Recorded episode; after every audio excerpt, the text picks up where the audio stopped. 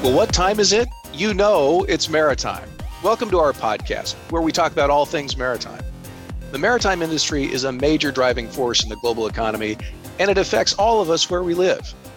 Our goal with this podcast is to raise awareness about the extraordinary people and amazing companies in this industry. Our guest on this podcast today is Guy Stevenson. Guy's the former president and C E O of Westwood Shipping Lines, an independent ocean carrier that operates a fleet of ships on a fixed schedule between the Pacific Northwest and Japan, Korea, and China. I'm Colin Folon. I'm a maritime lawyer at Schwabe Williamson and Wyatt, and I'm so glad to be talking with Guy Stevenson. After he graduated from Willamette University and then graduated from Santa Clara Law School, summa cum laude, Guy clerked for a federal judge who handled maritime cases. Guy then joined Schwabe, my firm, in nineteen seventy-nine, where he would become a shareholder of the firm. In two thousand one, Guy was recruited to Weyerhaeuser, where he was in charge of complex litigation. He was eventually pulled into what was then a Weyerhaeuser affiliate, Westwood Shipping, which wanted Guy to serve as a legal resource. He would go on to serve as its acting president and then return to the law department at Weyerhaeuser for a time. But in April of two thousand seven, Guy became the president and C E O of Westwood Shipping. Now, in two thousand eleven, Weyerhaeuser sold Westwood to J. Westco Limited, a subsidiary of Sumitomo Warehouse Company, which is part of the Sumitomo Group. Guy continued at Westwood until he retired in twenty twenty. During his thirteen years at Westwood, Guy was captivated by the fascinating business that is international shipping, and I'm thrilled that he was willing to spend some of his time talking with us today. Guy, it's great to have you on the podcast. Welcome, and, and thank you for joining us. Well, thank you for the invitation. Absolutely. Maybe you could start things off by telling our listeners a bit about your path from serving as in-house counsel to then becoming the president of an international shipping company. How did you learn what you needed to know to not only understand the company, but grow the business? It's a journey, let's put it that way. I had a fair amount of maritime law experience and trial experience, all of which helped me make progress on the, the learning curve. Originally, I, I was asked to come in, and at that point in time, there was some consideration perhaps about Weyerhaeuser selling the company, so I took the risk and decided I'll still, instead of being in-house counsel, I'd rather be president. There was a great team that I had to work with, but what I tried to do was to transfer what I learned as a trial attorney, how to listen to people, how to get the best out of them, how to set a strategy, how to create teamwork. All of those things were, were very, very helpful.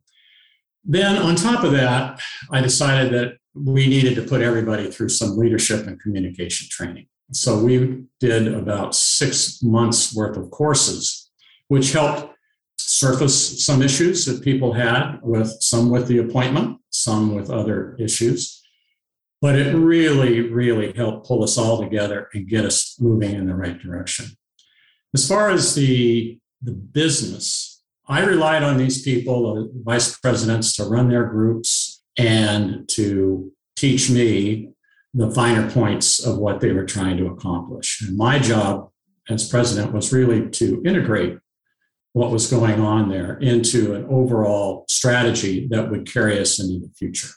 That's really how I got started and what the process was, where I felt comfortable in being the president. But the first few months, it was a real learning curve. There's no question about it. Well, it's it's interesting that you say that you talk about the, your skills you had as a trial lawyer. A lot of people think of trial lawyers as people who are all about speaking and presentation, but really you honed on the key qualities that helped you in leadership, which was listening, strategy, relying on others, working as a team toward a common goal. Obviously, great skills and characteristics to have going into a new position like that. I, maybe you could also tell us a bit about Westwood Shipping itself. While you were president of the company, what kind of goods were shipped? What were the common ports of call? How did, maybe just some of that kind of detail. Yeah. Well, when I first came on board, Westwood was, of course, a house carrier for Weyerhaeuser Company. And Weyerhaeuser had a significant business uh, at Longview, Washington. It was a joint venture with a Japanese company. And they made rolls of newsprint. And this newsprint was carried to Japan. And so they had specially built ships. They ordered four of them in the early two thousands. open hatch gantry crane ships that were made specifically to handle that type of cargo and also to carry containers. So that's how that got started. And as the business evolved and the demand for newsprint started to wane, then we started carrying more wood pulp westbound to Asia, primarily out of Vancouver, and a lot of container business. So Weyerhaeuser had developed a substantial eastbound container business from Japan and Korea when I joined. Westwood at the time I joined, and it stayed that way throughout my tenure. We were the second largest carrier of containers from Japan to the Pacific Northwest, and we were about fourth or fifth from uh, Korea. Wow. Obviously, folks know you need ships in shipping, you need products and cargo. You also need crew. How did Westwood go about crewing its vessels? Westwood used a crewing contractor out of India. And this is pretty common in the international industry. This is, this is a non-Jones Act trade. Obviously, the ships were built either in Asia or the four gantry crane ships were built in Poland. So we would use a crewing agency, and we had uh, processes to make sure that these people were very, very competent. They all had appropriate licenses. We supported a great deal of training, whether it was on the job or off the job, to make sure that we had what we viewed as really prime crews on all of these ships. We paid them extra to attract the best that we could find. And it really stood us in good stead. It worked out very well. Oh, I bet. I bet. During your time there, what were the markets like? I mean, was there significant market volatility? And, and if so, how did you overcome it? Yes, it, it's a very cyclical business. Roughly ninety percent of, of all international trade goes by water. So a lot depends on the state of the world economy. If we're having a recession, it's a pretty slow times. If we're not, and if everything is on fire like it has been in the last uh, couple of years, those are very good times. But what you try to do is try to find ways inside your own company to make sure that it's running as efficiently as possible. And even when you're in kind of the bottom of the cycle, and I went through two of those cycles from the top through a, a dip and then back up. And what you want to do is when things are slow, you want to be preparing for when things get better. Because if you're not, then you miss that opportunity. So we were always prepared for the upturn, and uh, those times worked out quite well for us. Well, that's good. I, I I also understand that, and maybe I'm using the wrong phrase, but there's some shipping alliances and some rationalization in certain parts of the sector. But Westwood Shipping was always independent while you were at the helm. Right. Why was that, and, and did you find that to be successful? Yeah, we, we were and still is what's called a, a niche carrier. So Westwood really, because it was heavy to forest products going over to Asia, and then significant player in containers coming back. But we really focused on attracting high-value cargo and cargo that required special handling. Hmm. So, for example, Westwood carries very little consumer uh, products. We focused our container trade not in China, where, where really the world's manufacturing center is, and, but we focused on Japan and Korea because they were making motorcycles and four-wheelers. Boeing had a program with uh, Japan for the triple seven fuselage parts. Uh, those were the things that we really looked at, tires, uh, whatever the manufacturing centers were there, and it's not heavy to consumer goods. And it's closer in this, it's still a long way, but that was really the strategy that we used. And we had superior schedule integrity. So by that, I mean, we were on time. Mm-hmm. Uh, that required us, if we got behind schedule, we might have to skip a port or do a lot of trucking to make sure we could take that cargo. But we always were on time with the best of, of the carriers. And that is a great attraction to companies that are in manufacturing high value goods. Well, I bet. From an earlier conversation, as we were getting ready for the podcast, I, I understood that one of your jobs early on at Westwood was to actually get ships built. Can you tell our listeners about that experience? Sure. When I joined uh, Weyerhaeuser in two thousand one, they had ships under contract, and okay. they had chosen to have ships built in Poland rather than in Asia. So that program ran into trouble, and that's when I was called in to help get it back on track. And part of the problem was the Polish um, financial world was winding down, and currency was being devalued, created great problems for the shipyard, which was located on the Baltic.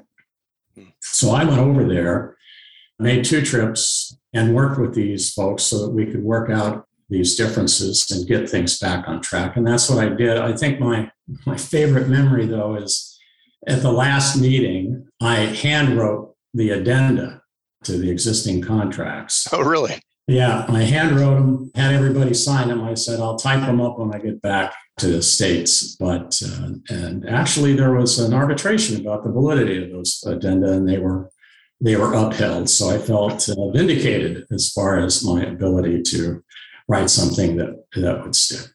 But it did work out, and we ended up with four really fantastic open hatch gantry crane ships. That's a great story. I can just visualize you handwriting this very important legal document, and then kind of perhaps you were sweating a little bit when it was disputed, but congratulations on its validity. That's a, that's a good story. Well, obviously you've, you've had to work with a lot of different people in your legal career uh, running Westwood. How would you say the people that with whom you worked would describe you? Hmm. Well, I think that evolved over time. When we went through our, our initial round of training, and I was, again, people knew me because I'd been the lawyer and now I was the leader. And there was some, some people were discouraged, a little pushback here. Some people were very happy that I'd come back. So I was somewhere between an angel and the devil, depending on who you talk to. But over time, especially through the team building, yeah. and when people got familiar with my style, which was really collegial, I want to hear from everybody. Everybody has to talk at a senior management team meeting. It became pretty close relationship. And I was very proud of uh, the synergy that we had working together. So I was able to get everybody working in the right direction rather than the business units kind of going off in their own direction. It worked out pretty well, I thought. Just like building a cohesive crew on a ship, I imagine. Yeah, it's there's a lot to be said for that. Yeah. yeah, we've all got to be going in the same direction, or you have to find people that will help you do that. Right. What's one thing, Guy, that you wish, maybe with the benefit of hindsight, that more people knew about working in shipping? Oh, it's a fantastic industry. I, I think it's characterized as being old economy, and so it's not attractive to younger generations because they're all into the the electronic age, you know, and the virtual, uh, virtual economy. But real things are being done, and equipment's being moved, ships are moving, uh, transactions are happening, and they're happening very fast. It goes almost at warp speed on some of the transactions. Mm-hmm.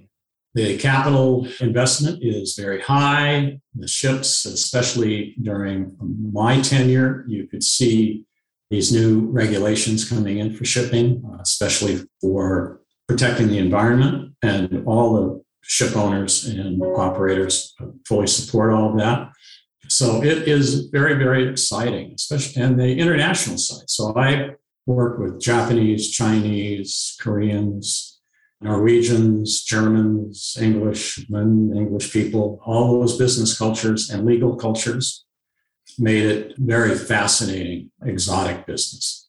I bet. Did you travel a lot while you were at Westwood? I did. You know, we had our four ships, but we also chartered in three. And the majority of the non-operating ship owners located in Germany mm. at the time. So I made several trips to Germany with our ship broker who was located in Oslo. I made, of course, uh, numerous trips to Japan and, and Korea. And then we had a major arbitration in London. So I spent a fair amount of time working with our with our counsel in London in a, a pretty substantial uh, maritime arbitration there, which was absolutely fascinating. And one of my favorite experiences, especially because we prevailed.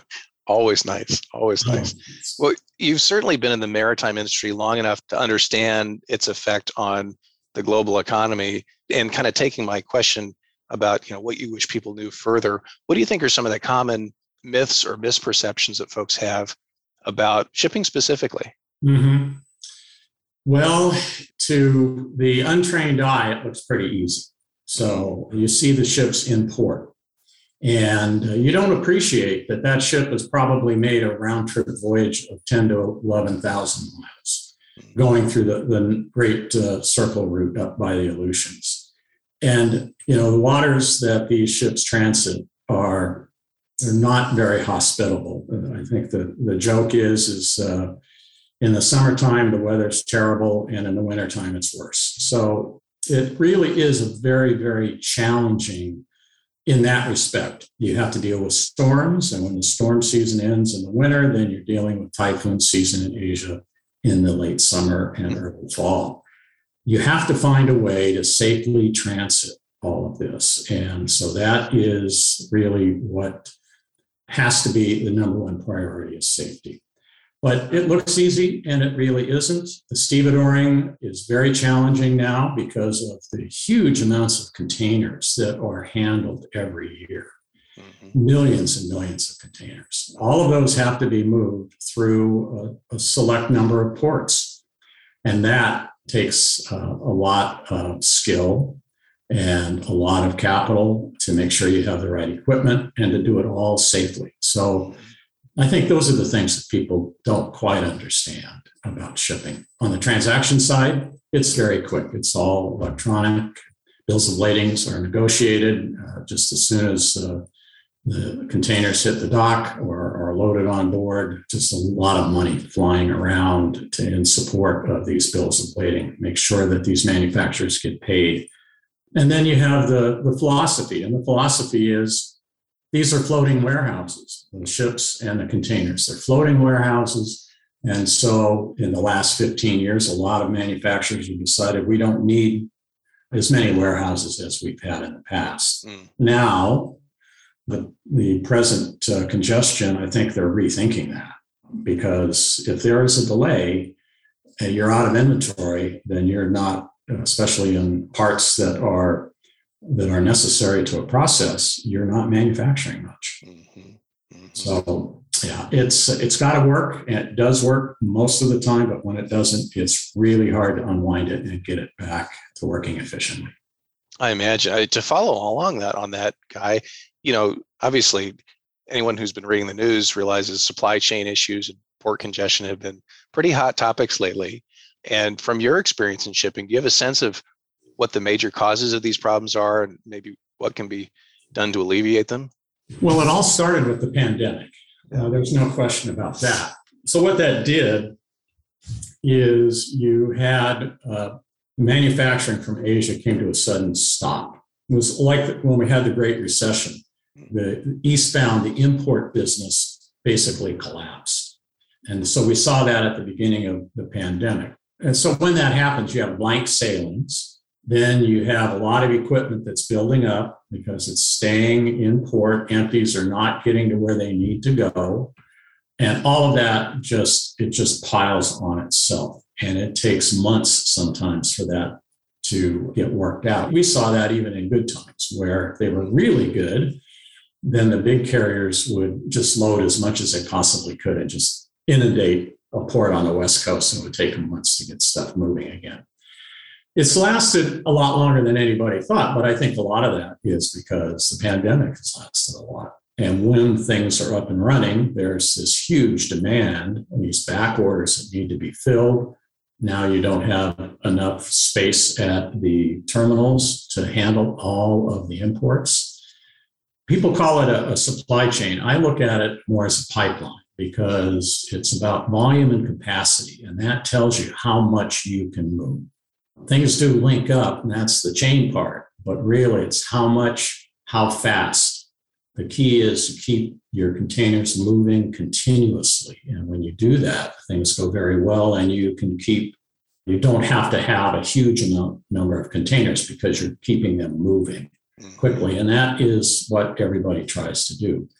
When that breaks down, it creates real problems. And that's what we're seeing now.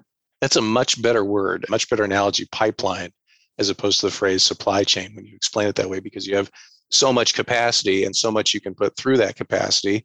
And when you exceed your capacity, then you have problems. Yeah, it's the same thing with the number of ships in a ship string. So Westwood has generally run seven when fuel was inexpensive and Bunker C was still the primary fuel, which was kind of at the beginning of my tenure. Ships would be running at twenty, twenty-two knots, and that way they could use six ships instead of seven. So, but when you slow down, which everybody had to do now, you're into seven ships to do a string in the uh, North Pacific. That would be the minimum that you would need. Hmm. Interesting. So you talked about the fact that the Westwood routes basically connected the West Coast to Japan, Korea, and China, but maybe you could you explain a little bit more about the significance of these the trade relationships to the regions? Well, Westwood is really dedicated to the Pacific Northwest. It's always been in this area. It's well known. It's a well-known carrier in Japan and Korea for sure. Perhaps not in the West Coast as much as we one would think, but the westbound is dedicated primarily to moving uh, material that is manufactured or grown in the Pacific Northwest or Columbia River Basin, west of the Mississippi perhaps, and Canada. We do a lot of Canadian products, a lot of pulp that's manufactured in, in Canada. And on the eastbound side, Westwood is an intermodal carrier. So not only are we just carrying stuff that's going to go to Portland or Seattle, we're carrying stuff that's going to go to Eastern Canada and to the Midwest. And so you have to have trucking links, you have to have rail contracts so that you can make sure that your containers are going to get on a train and get over to Chicago or Saint Louis or wherever they're going. Mm-hmm. That's really part of the, the value proposition, is because we can do that and we can do it on time because of our schedule integrity. But it also, again, because our focus is on high-value products, equipment, automotive, aeronautic, those things, again, are having them arrive on time is the most important thing for that manufacturer. So mm-hmm. it's worked out very well for, for Westwood for a long time. Uh, the other thing that we were able to do and is to carry some really heavy, heavy equipment in the four gantry crane ships, because they're they're built to carry heavy cargo and they have large cargo holds. So we would bring in huge transformers from Korea and generators, machinery of all types that would be handled on a break bulk basis. So they'd be on pallets or they'd be in special crates and then loaded out by crane. Fascinating to watch, very high tech, because your rigging has to be correct. So we paid special attention to that part of our business as well. I sent all of our vice presidents and managers to rigging training so that if they saw something that didn't look right, they would shut the project down until we could be sure that it was right. And that worked out all right. It can be a little nerve-wracking to see something significant, break bulk, taken off of a ship if you understand all of the, the rigging that goes into it and the things that can go wrong. A lot of math involved in that. Yeah, all math, absolutely. What are some other challenges uh, or challenges that you see the industry facing, say, in the next five to ten years? Any well, ideas you have to address them? Yeah, there are a lot, but it all has to do with, I think, primarily with emissions. Emissions. Uh, emissions, yeah. You know, when I started out, ships were burning bunker C, which was a very uh, low-cost fuel, a lot of energy in it, but, you know, has uh, a fair amount of problematic emissions. So over the course of time, the industry has moved away from that, and now they're burning the low-sulfur fuel and ultra-low-sulfur fuel. There's an emissions control area off the coast of North America, as well now as Asia. And they want to move away from petroleum. So now they're looking at alternate styles of fuel, whether it's, uh, I mean, I've seen ammonia as one of them, liquid natural gas as another one. And all of those have their technical issues. They're all very expensive. It's a long way from here to Asia. And so when you use these alternate fuels, you have to have engines that are modified. You have to have enough fuel capacity to get you there with a good safety margin, because if you if you get in a storm and you have to find shelter behind the Aleutian Islands, which all carriers occasionally have to do, you might be there for a few days. Mm-hmm. And that might be a rough ride getting back in. So those are things that all have to be worked out. So far, it's worked out pretty well as far as moving to uh, low sulfur fuel.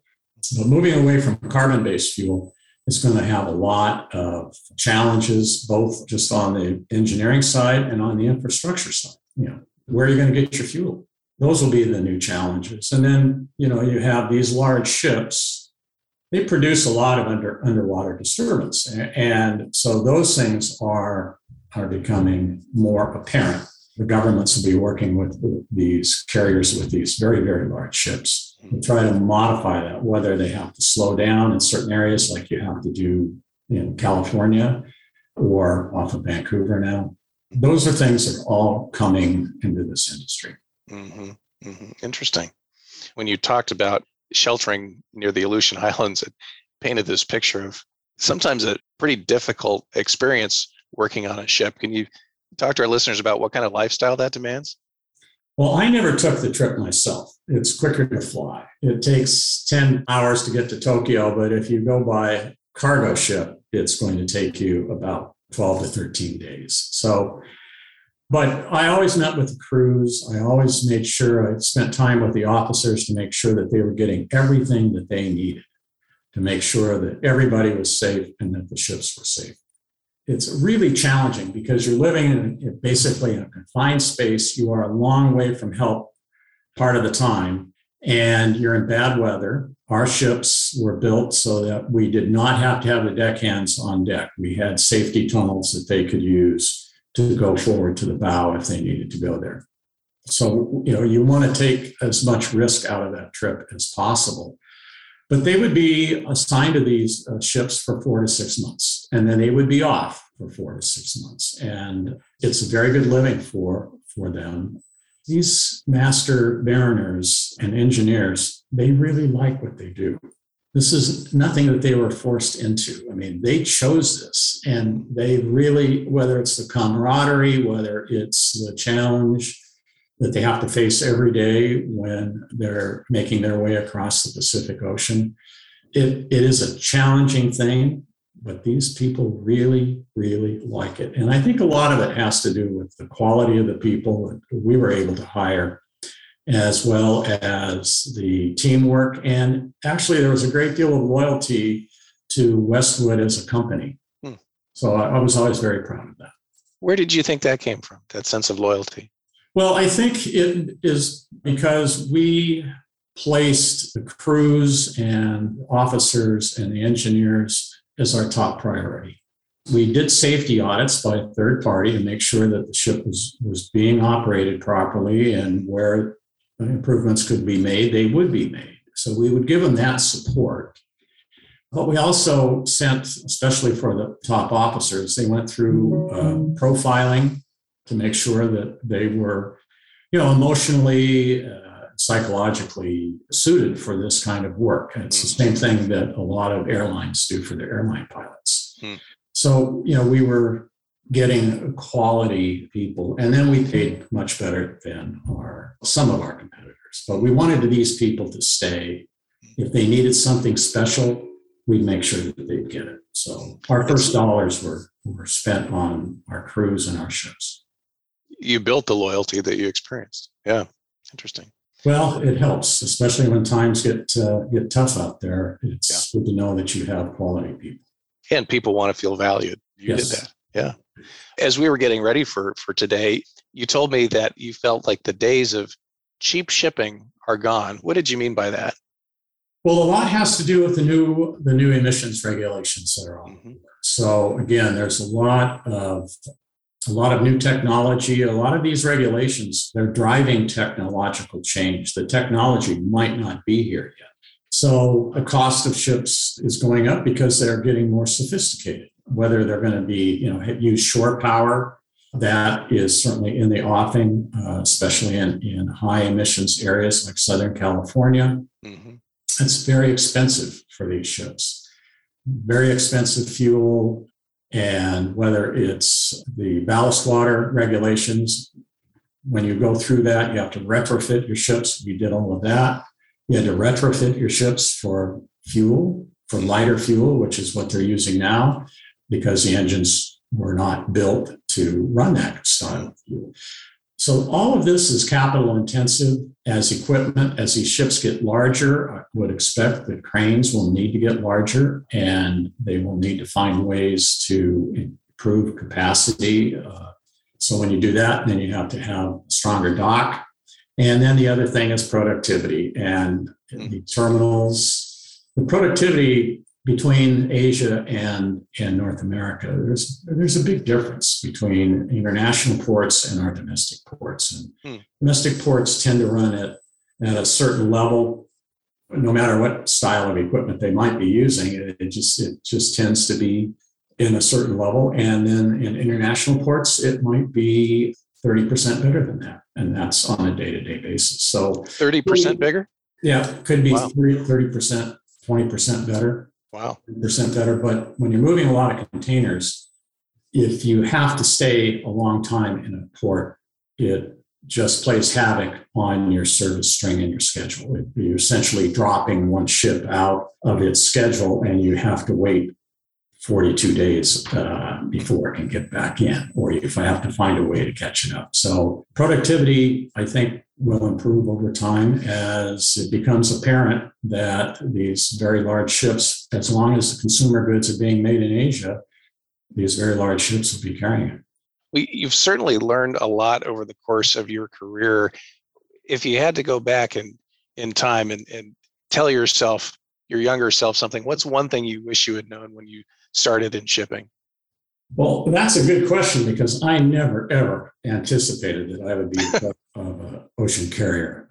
But in, in hindsight, I mean, you're able to learn. You become an expert at it after you do it a while, and you have the help and every with your team.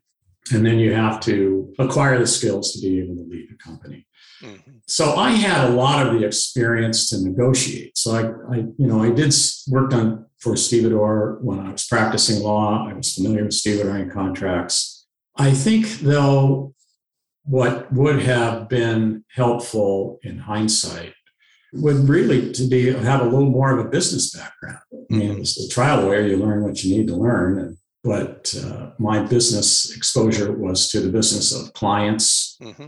who were in the maritime business, and that really was very helpful. And then, you know, a family business, so I, you know, I was aware of how things, some things worked. But yeah. that would have been helpful. And then, if I had been able to look down the road, it would have been nice to be fluent in Japanese. I would have loved to have had that ability when Westwood was purchased by Sumitomo. I really, really. grew to love Japan and Korea. Fantastic people, fantastic yeah. cultures. Uh, it was uh, one of the highlights of my career. I bet. I don't doubt it a bit. I did want to ask you, before your time at Weyerhaeuser and, and before your time at Westwood, I think when you were in private practice, mm-hmm. you helped form a cooperative, not on the ocean side, but on the inland side, called the, the Inland Ports and Navigation Group. Can you tell us a little bit about that experience? Yes, that's one of my favorite projects. Uh, this is back as part of the Columbia River, Snake River Dam, Salmon War. It was the early days of that. And we represented a lot of the tug and tow companies on the Columbia and Snake River. I was particularly familiar with a lot of the, a lot of the port executive directors. I was looking around and they weren't at the table. Everybody else was at the table, and the salmon guys were at the table, and the wheat growers were at the table, shouting back and forth. So I went to them and I said, would you agree? I said, I've done the research, and Walt Evans, one of my partners back then, who's since passed away, but a fantastic guy. He and I sat down and I did the research. I said, Walt, I'll do the research, and you're the politician, and, and maybe you can help get this put together. So we did it. We saw that there was a valid, a very strong point for navigation and the rights of navigation on the Columbia and Snake Rivers. And we displayed that, presented that to Shaver Transportation, to Tidewater Barge Lines, to FOSS, to the inland ports. And they agreed that it was in their best interest to put together a group so that their interests could be presented. So this navigation interest could be presented in federal court in Portland and to the Corps of Engineers. So it worked out. It's still going. I mean, this, this thing is still going on, but it was very, very satisfying to see that get off the ground. What a neat thing to be a part of creating, especially since it's still an ongoing effort. That's great. You know, I've asked you a lot of questions, Guy, but what's one question I, I didn't ask you, but that I really should have? Well, this has been pretty, um, pretty thorough. I think the, the one thing that was particularly interesting is when we did have legal problems. I mean, when you get your business running, other than making sure you're safe and you're taking care of things every day and you're on your toes, but you do have these legal disputes that, that pop up. So we did uh, two uh, arbitrations in New York. And then, of course, I've already alluded to the one in London, but that was absolutely a fascinating experience to see how the English system works. And English maritime law is, there are some substantial differences in that body of law as compared to the U S. All of our charters, our time charters, included a London arbitration clause. Mm. And so that played a significant role in how we would do this, because if we chartered a ship, and let's say the turbocharger broke down. Okay, so what do we do? What are our rights? How do we press them? How do you get into negotiations? I did a lot of that, as well as the more regular type of business things. But I was always fascinated with that process. And it was really interesting to see, at the end of the day, everybody, of course, is looking out for their own best interests, but they also recognize that ship owners need charterers and charterers need ship owners. So there was usually pretty good incentive to work things out. But mm. you know, we had uh, bankruptcy by one of the fuel suppliers, and that was a worldwide deal.